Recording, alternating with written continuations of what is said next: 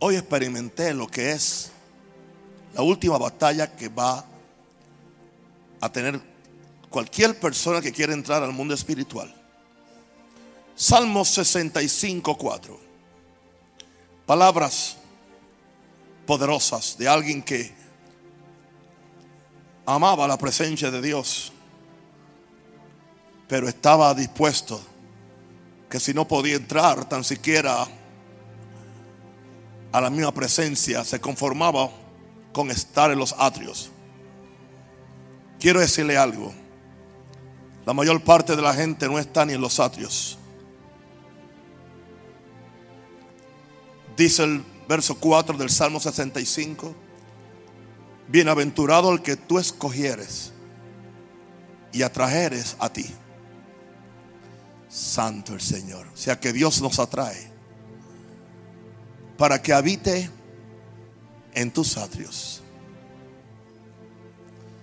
Consecuencia, aún en los atrios dice, seremos saciados del bien de tu casa, de tu santo templo.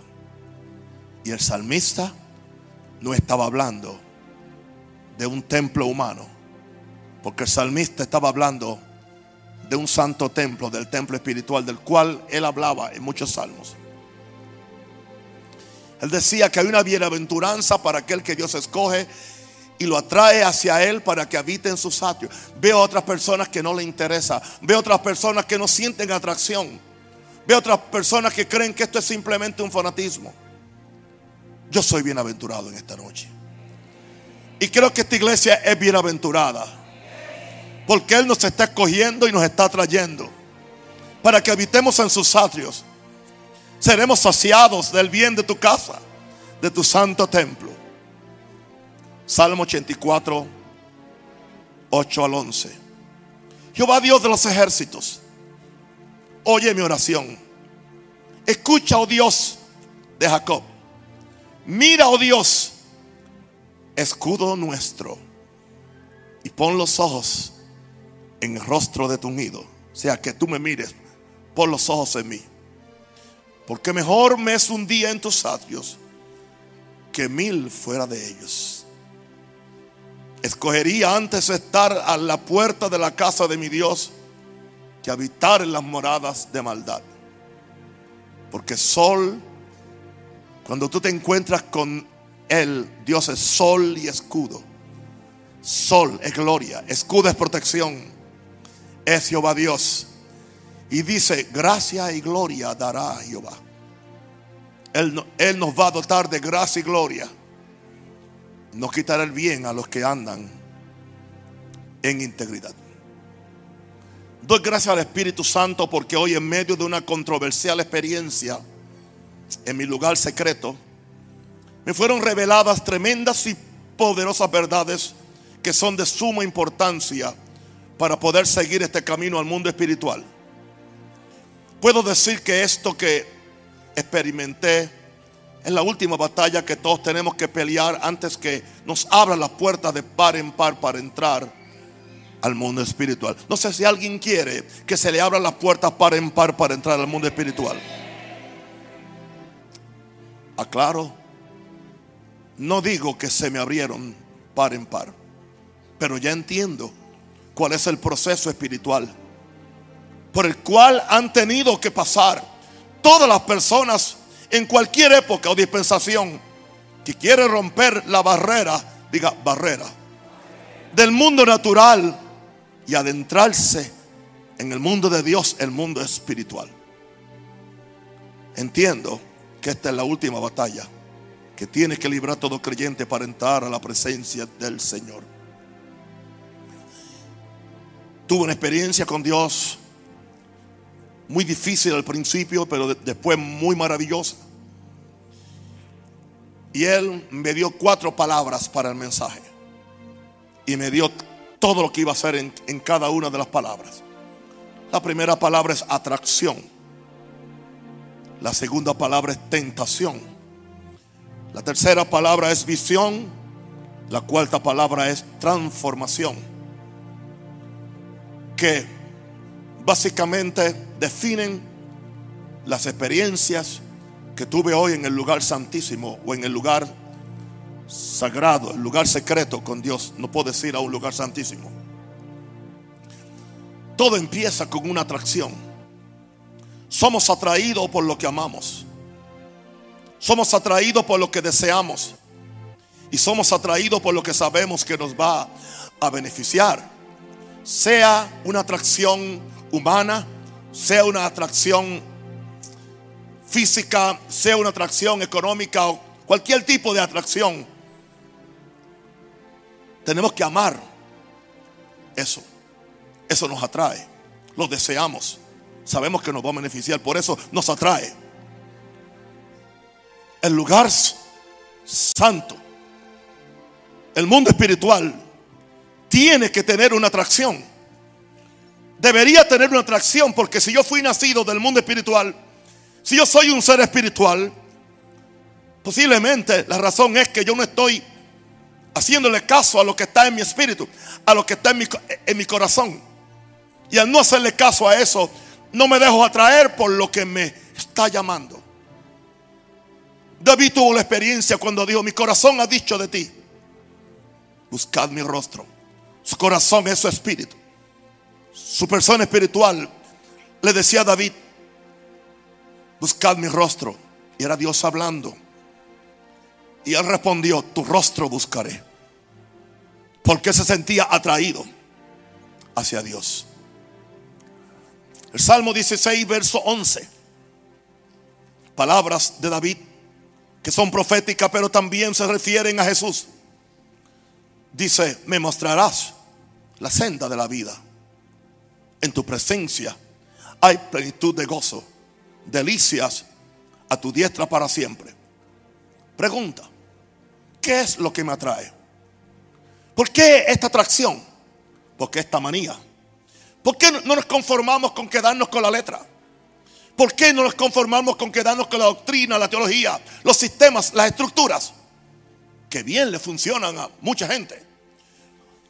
O si no queremos estructura, emocionalismo loco, tipos y figuras, manipulaciones emocionales y de masas, para que la gente se sienta como que Dios está en el lugar, sabiendo que Dios no está. ¿Por qué? Porque yo quiero encontrarme con mi Padre y con mi divino Salvador Jesús. Claro que soy salvo. Claro que todos mis pecados fueron perdonados. Claro que si la trompeta sonara ahora, no tengo la menor duda que voy al cielo enseguida. Claro que si yo diera ahora mi último suspiro aquí, en menos de 30 segundos estaría en la presencia del Señor. Pero yo, estoy hablando de encontrarme con mi Padre y con mi divino Salvador ahora. ¿Acaso estamos cantando poesía? ¿Es simplemente poesía? Abre mis ojos, oh Cristo. Abre mis ojos, te quiero. ¿Acaso estamos cantando poesía romántica? A tus pies, a tus pies. Hay que entrar a la realidad espiritual de todo lo que cantamos. O si no, simplemente somos unos... No sé qué. No voy a decir. Hoy yo, me, di cuenta de una canción que, que, cantamos en inglés y, y, se llama A solas al huerto yo voy. Interesante. Cuando la tradujeron al español, la tradujeron poéticamente, pero no tradujeron la experiencia que tuvo el que hizo la canción en inglés. En español dice,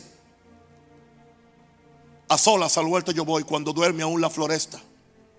En inglés dice, aleluya, yo solo o a, solas sí voy, voy, voy al, voy, entiende, al jardín o al huerto. El, el actor estaba, estaba en el huerto del Edén, no simplemente en un huerto acá abajo.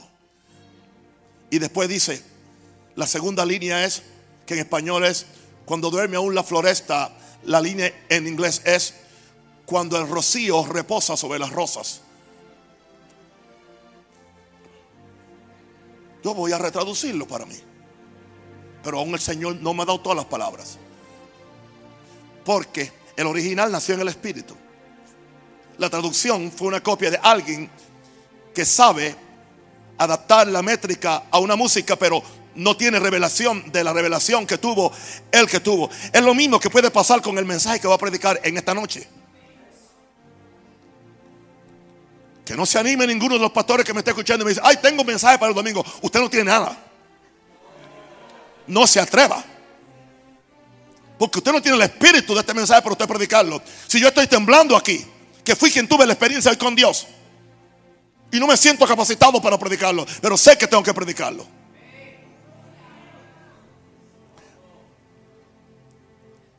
¿Qué es lo que me atrae? Disfrutar la vida abundante y saber por experiencia lo que es plenitud de gozo. En tu presencia, plenitud de gozo. ¿Qué es lo que me atrae? Entrar al mismo jardín de donde Adán y Eva fueron expulsados. Se puso un ángel, un, querubín para que ellos no pudieran entrar. Pero ese ángel está dispuesto a abrirme la puerta a mí para que yo entre a disfrutar la presencia de Dios en el jardín del Edén. El jardín del Edén no es simplemente un lugar natural, es un lugar espiritual. ¿Qué es lo que me atrae? Recibir, aprender y tener revelación de la riqueza de Jesús en gloria. Porque todas las riquezas de Jesús están en su reino, están en el mundo espiritual. Y no es para malgastar, no es para, para impresionar a nadie, simplemente porque yo lo quiero a Él, a Jesús. ¿Qué es lo que me atrae? Salir de las limitaciones del mundo natural y poder movernos sin restricciones en el mundo invisible, en el mundo eterno y espiritual de Dios. Mientras estoy pensando en todo eso, Mientras estoy orando en español, orando en lenguas, más de dos o tres o cuatro horas. Estoy pidiendo, recordándome de lo que prediqué anoche. Recordándome de lo pequeño que aún están mis ojos casi cerrados. Pidiendo, abre mis ojos, Señor. Abre mis ojos. Dame visión espiritual. Porque yo quiero abrirle los ojos a toda una iglesia y a todo un continente. Mientras estoy en todo eso, buscando a Dios.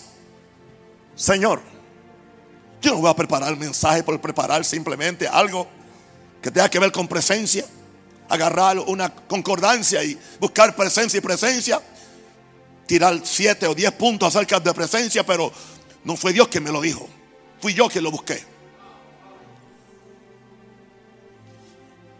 Y mientras estoy en ese dictamen, entro en el en la tentación. Y quiero que me escuchen bien. Quiero que me escuche bien. Y juicio de Dios sobre aquel que me malinterprete. La oposición de Satanás no se hizo esperar.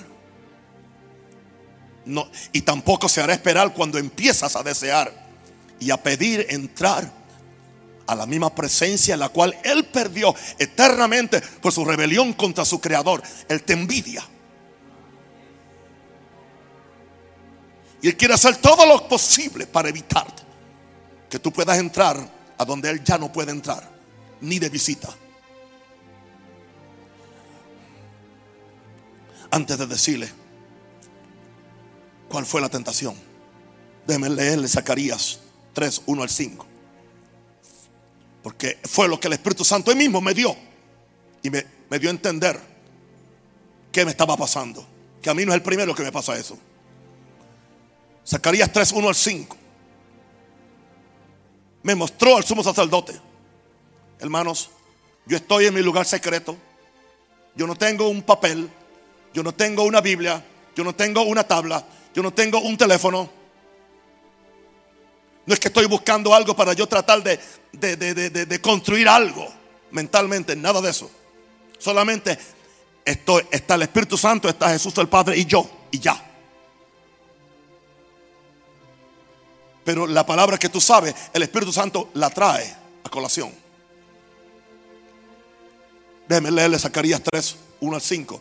Me mostró el sumo sacerdote Josué, el cual estaba delante del ángel de Jehová y Satanás estaba a su mano derecha para acusarle. Josué era un sumo, sacerdote. Y Satanás estaba a su mano derecha para acusarle. Verso 2. Y dijo Jehová a Satanás, Jehová te reprenda, oh Satanás. Jehová que ha escogido a Jerusalén, te reprenda. Y hablando de Josué dice, no es este un tizón arrebatado del incendio. Otra versión dice, este hombre es como un tizón en llamas que ha sido arrebatado del fuego. Claro que era una amenaza para el diablo. Un tizón en llamas que había sido arrebatado del fuego. Un hombre que estaba ardiendo en fuego por Dios, en fuego por su reino, en fuego por su iglesia. Claro que sí. Satanás quería ensuciarlo, quería dañarlo, quería confundirlo. Y Josué estaba vestido de vestiduras viles.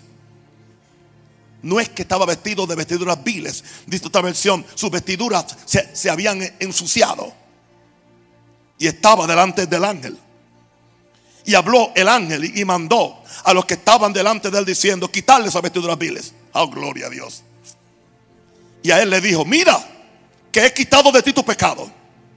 Todo esto está aconteciendo en el mundo espiritual, hermanos. Mira que te he quitado de ti tu pecado. Y te he hecho vestir de ropas de gala. Ah, hay esperanza para ti para mí también.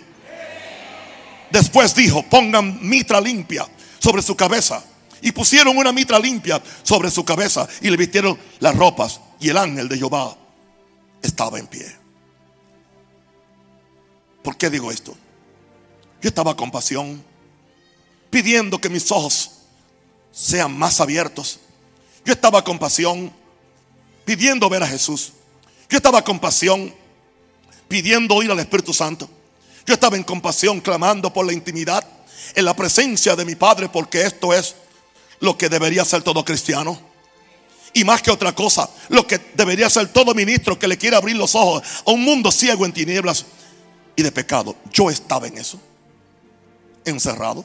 Yo no estaba viendo nada en la internet. Yo, yo no estaba viendo una película. Yo no estaba oyendo a nadie. Yo estoy en una situación donde quiero una visión de los santos. Estoy en una condición donde yo estoy buscando una visión, no, no, no una experiencia, no, no, no, no una experiencia psíquica, sino un encuentro con, con Dios y con Jesús. Quiero una visión de lo santo, de lo celestial, de lo sublime. Y en el momento más sublime aparece ante mí, ante mis ojos, una visión gráfica, pecaminosa, que no ha salido de mis pensamientos porque son cosas que yo ni pienso en ellas, ni las leo, ni las veo, ni las practico. Escúcheme bien, voy a repetir, porque quiero que estemos claros. Estoy clamando en intimidad por la presencia de mi Padre, porque esto es lo que debe hacer todo cristiano. Y más que otra cosa, todo ministro que le quiera abrir los ojos a un mundo ciego en tinieblas, en pecado. Me repito, porque Dios me está usando a mí de conejillos de indias para ayudarlos a ustedes. Y yo no tengo miedo a abrir mi corazón sin entrar en detalles que no son, que, no son importantes, sino la idea que ustedes pueden entender. Yo estoy aquí porque quiero una visión de lo santo, de lo celestial, de lo sublime. Y de repente aparece ante mis ojos una visión gráfica pecaminosa que no ha salido de mis pensamientos. Yo estoy en comunión. Yo llevo cinco, bueno, yo vengo ya en una consagración total y absoluta, aún desde, no, sé desde cuándo. Y esta semana encerrado completamente. Una visión pecaminosa que no ha salido de mi pensamiento porque son cosas que yo ni pienso en ellas, ni las leo, ni las veo, ni las practico. Lo fuerte es que la imagen se me fija, se me fija y bajo ninguna condición quería desaparecer. Y estoy yo en, estoy yo en esta búsqueda. ¿Cómo es posible? Yo soy el hombre de Dios. Yo estoy buscando a Dios. Estoy enseñando a ver a Dios. ¿Qué es esto? Ayúdame, Señor. Ayúdame, Espíritu Santo. Es algo para usted. Y la imagen se queda ahí fija. Totalmente fija. Usted la puede ver a todo color. A todo color. Satanás también usa chroma color. Escúcheme bien. ¿Y por qué no reprendió a Satanás? Sí, aunque estoy reprendiendo a Satanás, me siento ahora sucio ante el Espíritu Santo. Me siento sucio con la acusación que el Dios Santo no me permitirá en su presencia. Simplemente por una imagen. Simplemente por una pecaminosidad del mismo infierno que me la presenta a mí. Sin ninguna cooperación. Sin yo haber sembrado nada para tener esa cosa al frente mío. Me acuerdo entonces. En esa desesperación el Espíritu Santo me trae vívidamente a mi mente la imagen de, sacerdote Josué en Zacarías 3. Él no era cualquier cosa, era un sacerdote santo. Dios mismo da testimonio que él era un tizón arrebatado, aleluya, del fuego. El hombre vivía en fuego para Dios. El hombre sumo sacerdote. Si alguien sabía el poder de la sangre,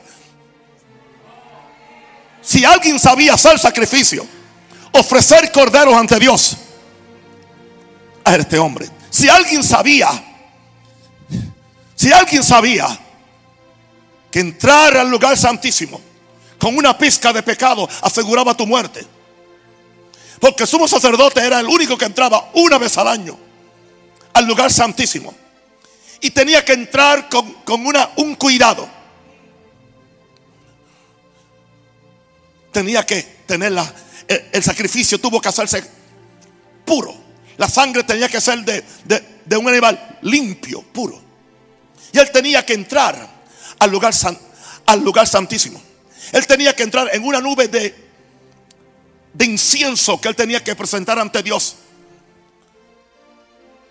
El lugar era tan peligroso que le ponían unas campanitas en el ruedo de su túnica para que los sacerdotes que se quedaban afuera estuvieran seguros que Dios había aceptado el sacrificio y que Él no iba a morir. Qué descuidados y regados nos hemos vuelto en el nuevo pacto. ¿Cómo llegamos a la presencia de Dios? Queremos ministrar aquí, pero no oramos ni cinco minutos. Venimos llenos del mundo, llenos de la basura del mundo. Él sabía que él, tenía que entrar. Era tanto así que a él le ponían en, algunos casos él, él, una soga muy, muy larga, la cual se, se quedaba acá afuera, donde estaban sus compañeros.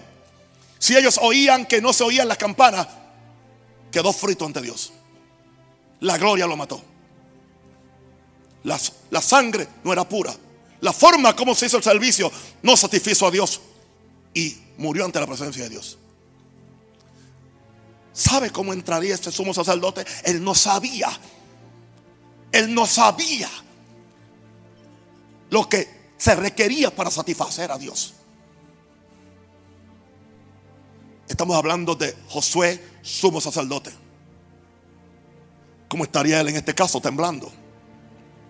Pero en este caso, tengo la certeza que quien se encargó de ensuciarle las vestiduras a Josué fue el mismo Satanás.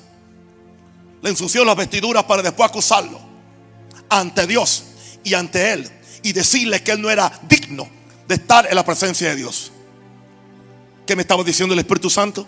Es el mismo que te está tratando de ensuciar tus vestiduras para que tú te acomplejes, para que tú no puedas seguir esta lucha y para que tú desistas de un evangelio de profundidad, de buscar la presencia de Dios.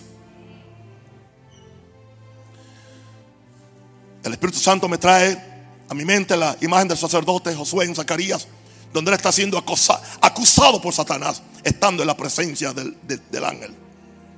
Pero gloria a Dios, me acuerdo como el ángel del, Señor lo reprendió en nombre de Jehová y le certifica a Satanás lo especial que este hombre es para Dios. Le dice, este es un tizón sacado del fuego. Satanás, Jehová te reprenda. Déjalo quieto. Y el momento que hace eso, ordena, el ángel ordena que le cambien sus vestiduras manchadas de pecado, porque su pecado ha sido perdonado y es vestido con ropas blancas de lino fino. Esto acontece en el mundo espiritual. Yo quiero Yo no quiero que tú tengas miedo ni temor.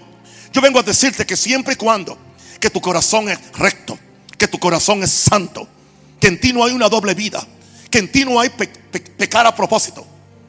Es posible que se te manchen las vestiduras, porque tú caminas, como dijo, ¿qué fue lo que dijo Isaías? Porque habitando en medio del pueblo inmundo, se me, se me ha pegado la inmundicia de ellos. Por eso me siento con labios inmundos. Dios no lo mató. ¿Qué hizo Dios? Aleluya. Uno de los querubines o de los ángeles fue y tomó unas tenazas del altar y la pasó por sus labios y dijo, esto ha quitado tu culpa, culpa y ha quitado tu pecado. Eso es lo que acontece en lugares celestiales. Esa es la forma como Dios nos bendice, nos, nos apropia, nos santifica. Bueno, yo quisiera creer que eso resolvió el problema. Lo empezó a resolver, pero no lo, lo resolvió no lo resolvió. Otra vez repito, lo maravilloso, el ángel ordena que le cambien su vestidura. Una pregunta, ¿a qué es que viene Satanás? A robar, a matar y destruir. ¿A qué viene? A condenar. El acusador de los hermanos. En Zacarías 3:4, la, la nueva traducción viviente dice, entonces el ángel dijo a los otros que estaban allí, quítenle esa ropa sucia. Luego se volvió hacia Jesús y le dijo, ya ves, perdón, Josué es Jesús. ¿Ok? Es Jesús. Ya ves, he quitado tus pecados y ahora te voy a dar esta ropa nueva y fina. ¿Cuántos quieren ropa nueva y fina? Ok. Eso me lleva entonces ahora al punto C, visión. Porque ahora yo necesito que mis ojos sean abiertos para ver la victoria de la cruz como nunca antes.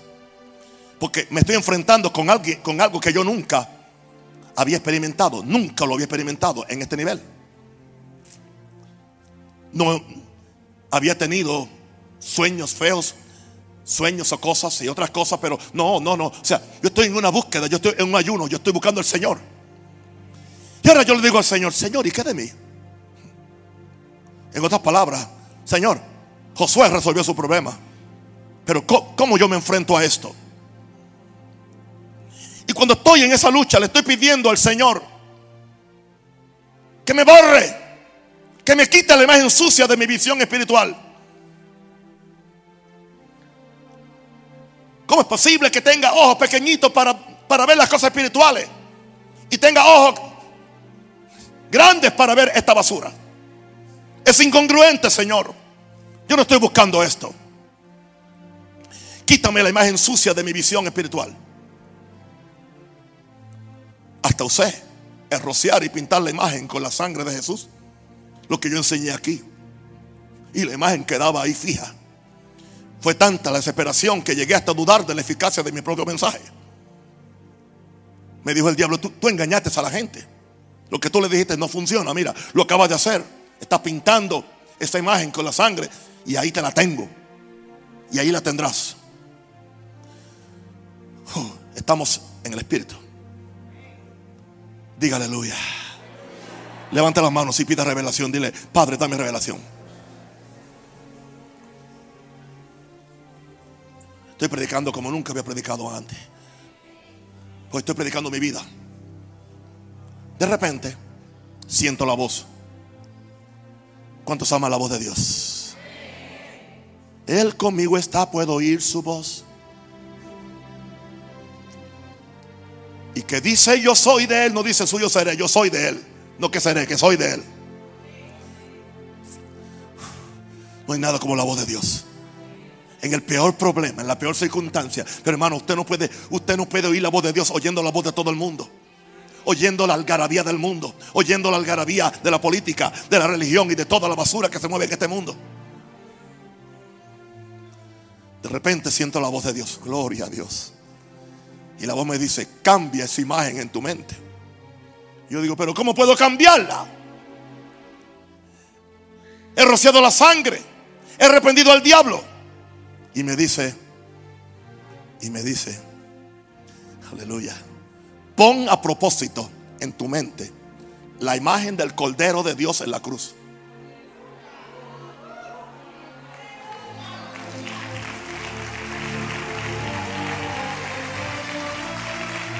Pongan la imagen.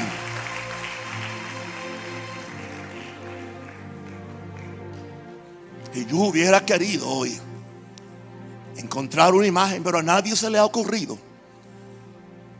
de poner a un cordero crucificado con las dos patas del frente como los brazos arriba y las otras dos patas de atrás abajo crucificadas. Nadie ha hecho eso. Y no, no tengo un artista que me lo dibujara para el culto. Eso fue lo mejor que encontramos.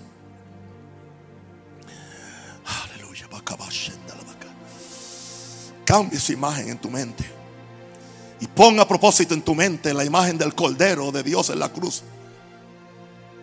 No la imagen de Jesús en la cruz. No. He visto muchísimas. Y casi ninguna me, me gusta. Sino la imagen literal de un cordero colgado de una cruz. Cerré mis ojos y empecé a ver el cordero. Yo vi, empecé a ver, empecé a ver el cordero, el animal, el cordero. Y oí en mi espíritu que me decía, es el cordero de Dios. Él es de Dios, Él es el cordero de Dios. Es idea de Dios, es plan de Dios, es propósito de Dios.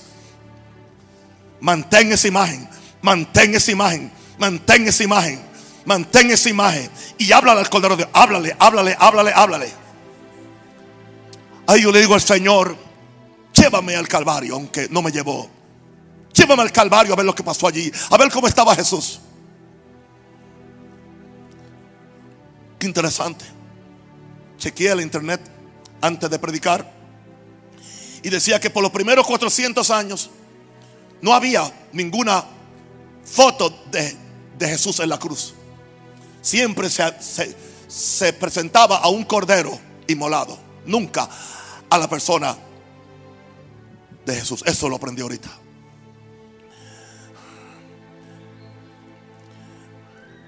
Lo empecé a hacer, hermanos, y en cuestión de segundos, cuestión de segundos, no puedo mentir ante el Espíritu Santo, la imagen sucia y pecaminosa de Satanás empezó a esconderse, a esconderse detrás del cordero en la cruz. Y como que se iba escondiendo poco a poco. Y mientras más yo confesaba, Él es mi cordero. Él es el cordero de Dios que quita el pecado del mundo. Esa imagen se iba escondiendo. Y entonces ya casi no podía ver la imagen. Solamente veía al cordero. Veía al cordero. Veía al cordero. Veía al cordero.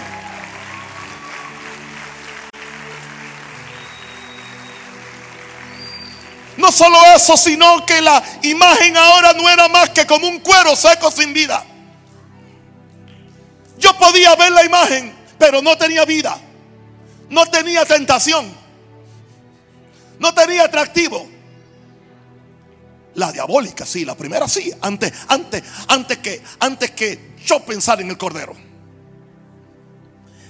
Era como un cuero viejo seco. ¿Qué sucedió? La sangre del cordero ha borrado la imagen pecaminosa de Satanás. ¿Cuántos quieren que la sangre del cordero le borre la imagen pecaminosa de Satanás? En esta noche usted va a tomar la sangre del cordero. Y esa sangre no ha perdido su poder. Es la sangre de Cristo. La sangre que nos limpia de todo pecado. Alguien diga aleluya. Yo quiero ser bien claro. Yo no estaba en pecado, ni estoy en pecado. Ni estuve en pecado antes de, de la visión. ¿Es la visión o después de la visión? Era un plan del enemigo.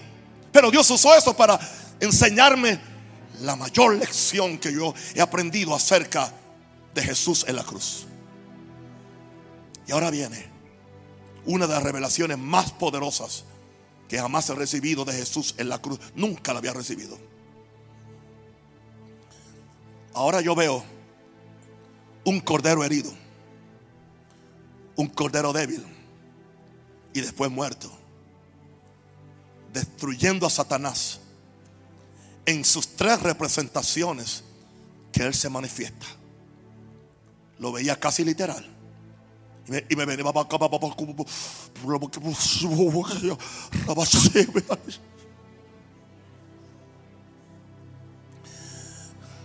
Nunca en mi vida había entendido esto. Nunca lo había entendido. un cordero herido, débil. Yo le estaba viendo el cuerpo de Jesús. Yo, yo estaba viendo un cordero débil y después muerto, destruyendo a Satanás en sus tres representaciones que él se manifiesta. Primera representación, la serpiente, la imagen de la serpiente. Gracias. Esa imagen es la que yo vi. Y yo no le dije a un muchacho cuál. La imagen de la serpiente. La ven con la lengua por fuera, con su astucia, lista a matar, lista a destruir. La serpiente que le mordió el calcañar a Jesús. Es muy fácil para una serpiente matar a un manso cordero en el campo. Un cordero no puede luchar con una serpiente. En lo natural un cordero no puede. No se puede parear en fuerza o en astucia con una serpiente en el campo. Va a ser víctima segura. Pero de, ese calcañal del Cordero de Dios. Y me acordé entonces ahora de la promesa de Génesis 3.15. Ponga Génesis 3.15 ahí por favor. Génesis 3.15. Dios hablándole a la serpiente. Y le dice, y pondré enemistad entre ti y la mujer. Y entre tu simiente y la simiente de la mujer. Aleluya. Le está hablando a la serpiente. Esta, la, simiente de la mujer que Jesús, te herirá en la cabeza. Y tú le herirás en el calcañar. Nunca como hoy. Yo siempre pensé que Jesús tenía un, una parte del, del cuerpo que era débil, que era el calcañar llegué a pensar. Porque siempre estoy viendo, wow, Él está hiriendo la, la cabeza, pero ¿por qué razón? Él permite que la serpiente le muerde el cacañal, le hiera el talón. ¿Cómo es posible? Yo tengo 71 años oyendo el Evangelio, 42 predicándolo como, como pastor y ¿Cuántos años más? De repente veo algo. Veo algo. De ese calcañal del Cordero de Dios salió sangre que neutralizó el veneno mortal de la serpiente.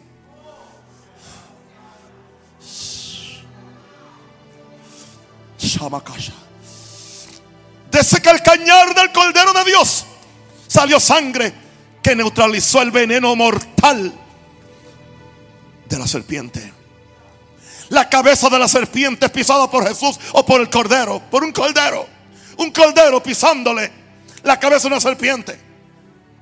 Y en ese momento la serpiente pierde su capacidad de astucia para destruir, porque ya no, ya no tiene cabeza para pensar.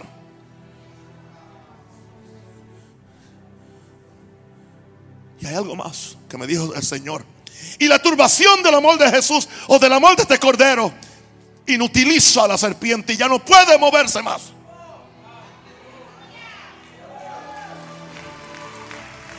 De gloria a Dios.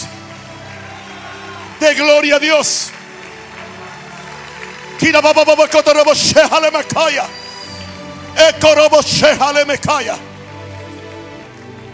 No sabemos, no entendemos el Evangelio. No sabemos lo que pasó en la cruz. El Cordero de Dios. Un Cordero. Un Cordero. Matando una serpiente. Inutilizándola para siempre. Desde el punto de vista de Dios, para siempre. Con su sangre. Con sus pies. Y con su amor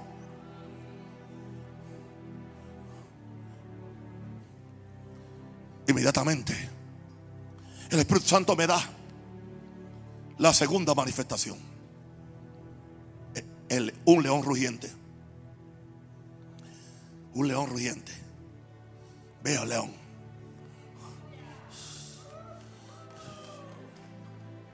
Un cordero nunca se puede enfrentar a un león en lo natural. Solo que como me dijo el Espíritu Santo, este es el Cordero de Dios. Y me lo enfatizó unas cuantas veces. Es el Cordero de Dios. Satanás rugió contra Jesús. Pero sus patas y sus garras son desencajadas de su cuerpo y queda paralizado. Cuando viene en forma de león a Jesús en la cruz.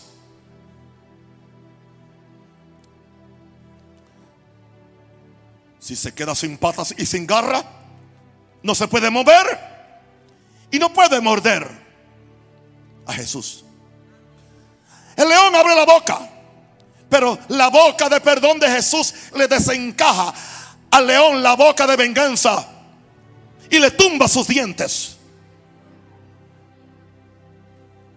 Un león rugiente, siendo vencido, siendo paralizado, por eso yo prediqué hace muchos años el diablo un paralítico y yo no sabía ni por qué lo predicaba. Por un sencillo cordero que no maldijo a nadie, que no peleó con nadie, que simplemente derramó su sangre y simplemente abrió los brazos de amor para amar a todo el mundo. Sabiendo que había una, una jauría de perros como dice el salmista, cuadrilla de perros me han rodeado. Santo el Señor. ¿Sabe que no sabía Satanás? Gracias por el león. No sabía este león inferior. Y me lo dijo hoy. No sabía este león inferior que dentro del cordero en la cruz Dios tenía una sorpresa para Satanás. El león de la tribu de Judá. Diga aleluya, diga algo. Celebre. Aleluya. Aleluya. Aleluya.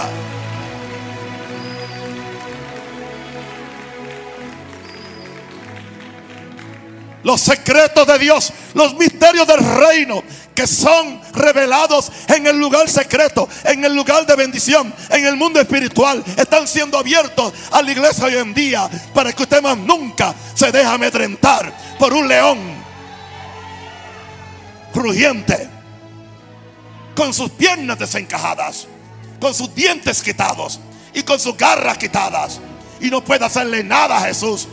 Y si tú estás en Cristo, a ti tampoco te puede hacer nada. No puede, no puede. A menos que tú te salgas de Cristo. No te salgas del león de... No, no, no te salgas del cordero de Dios. Que quita el pecado del mundo.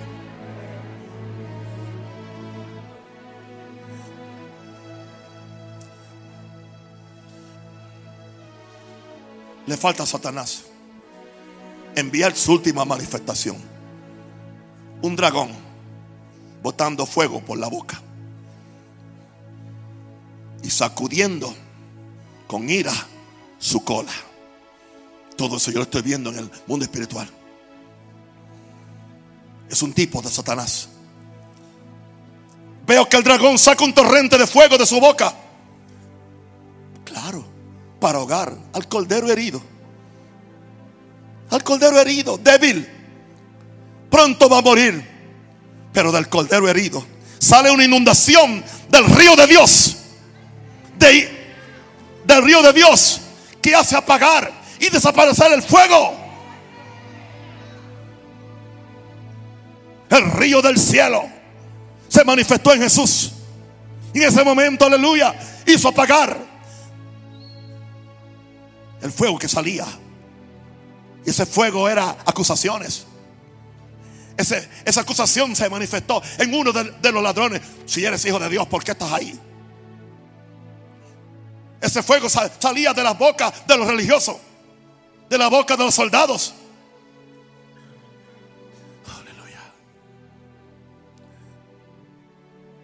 Ahora, el león saca su cola con su última manifestación de ira pero una inundación de la sangre del cordero herido le ciega sus ojos. Le ciega sus ojos. Y queda dando golpes a tientas sin alcanzar su objetivo. La sangre de Jesús le cegó los ojos al dragón y ya no pudo alcanzar a Jesús o alcanzar a un cordero tierno, débil, que pronto expiraría, que pronto moriría. ¿Y qué tiene que ver eso con mi visión?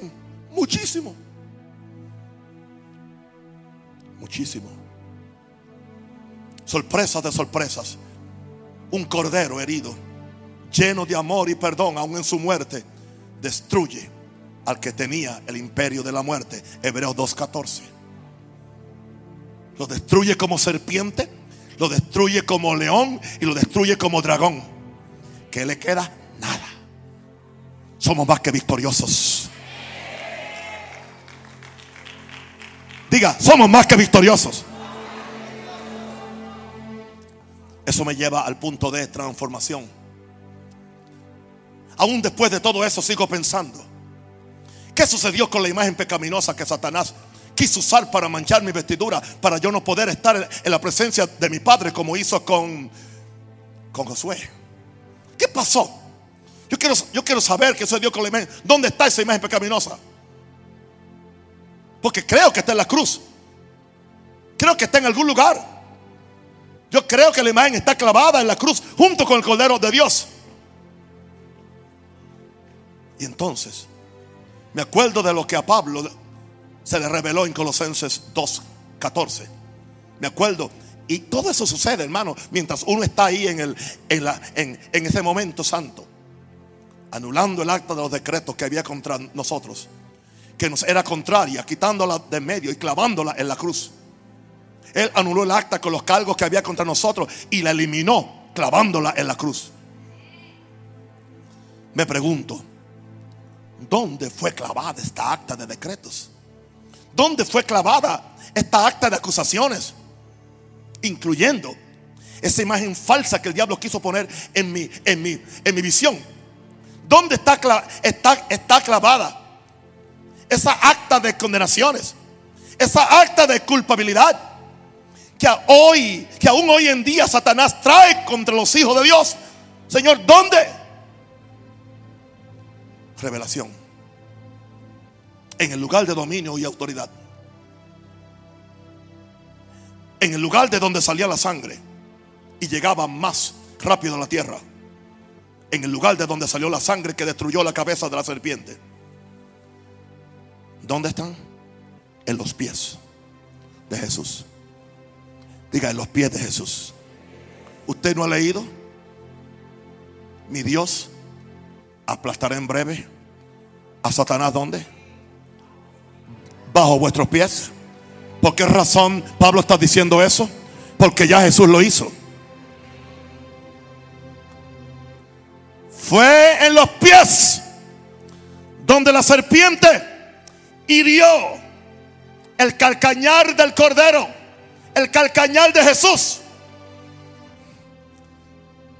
Y cuando el diablo quitó, pensó que desbalanceó al Cordero de Dios, que le inutilizó el calcañar el pie con esa misma sangre. Aleluya.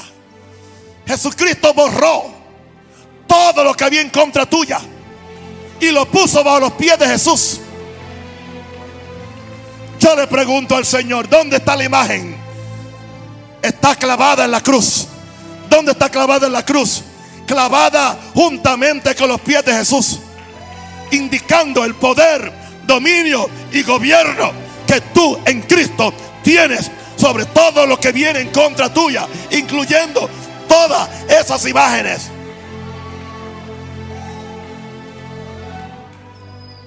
Por lo tanto, Ahora yo reto al diablo que la próxima vez me traiga otra imagen. Porque yo, yo sé qué hacer. Y no digo esto. Sí, me jacto, pero en él, en el cordero. Tú puedes jactarte en el cordero. Tú puedes jactar, no en ti, no en tu fuerza. En él, diga, en él. Yo me jacto en el cordero de Dios. Santo. Usted no tiene idea de la victoria que yo he recibido hoy en día.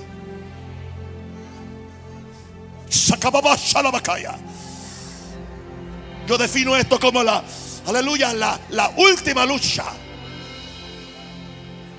para poder entrar. Porque la última lucha? Porque la acusación.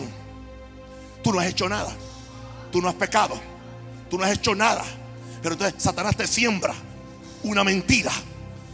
Y quizás contigo lo puede hacer con, con pensamientos. O con lo que otra persona dice. Con lo que otra persona dice. Con lo que otra persona te acusa injustamente. Y tú sabes que es mentira. Y tú sabes que es del diablo. Y sabes que es del infierno. Pero se convierte en una imagen para ti. Se convierte en una acusación para ti. Tú no sirves. Tú no puedes. Nunca lograrás nada. Nunca llegarás a nada. Y ahí Jesús te dice, cambia de imagen. Cambia de imagen. Mira, dice Dios, cambia de imagen. Mira mi cordero. Pon mi cordero en tu mente. Que en su debilidad, venció, anuló la serpiente. En su debilidad, venció y anuló al, al león rugiente. Que en su debilidad eliminó y venció al dragón. Ese es el cordero que se convirtió en el león de la tribu de Judá, quien vive y reina para siempre. Y a quien yo quiero conocer más y más y más. Dale gloria a Dios.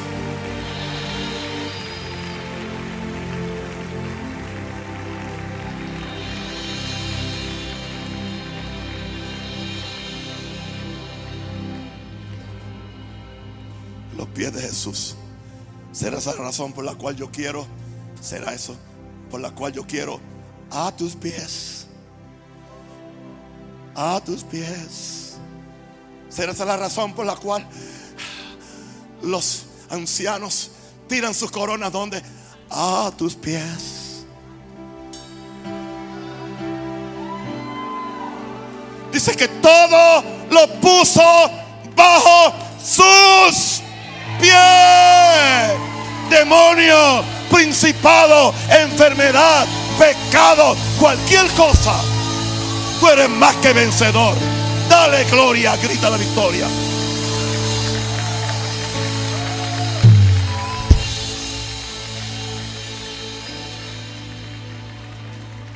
Estoy por terminar.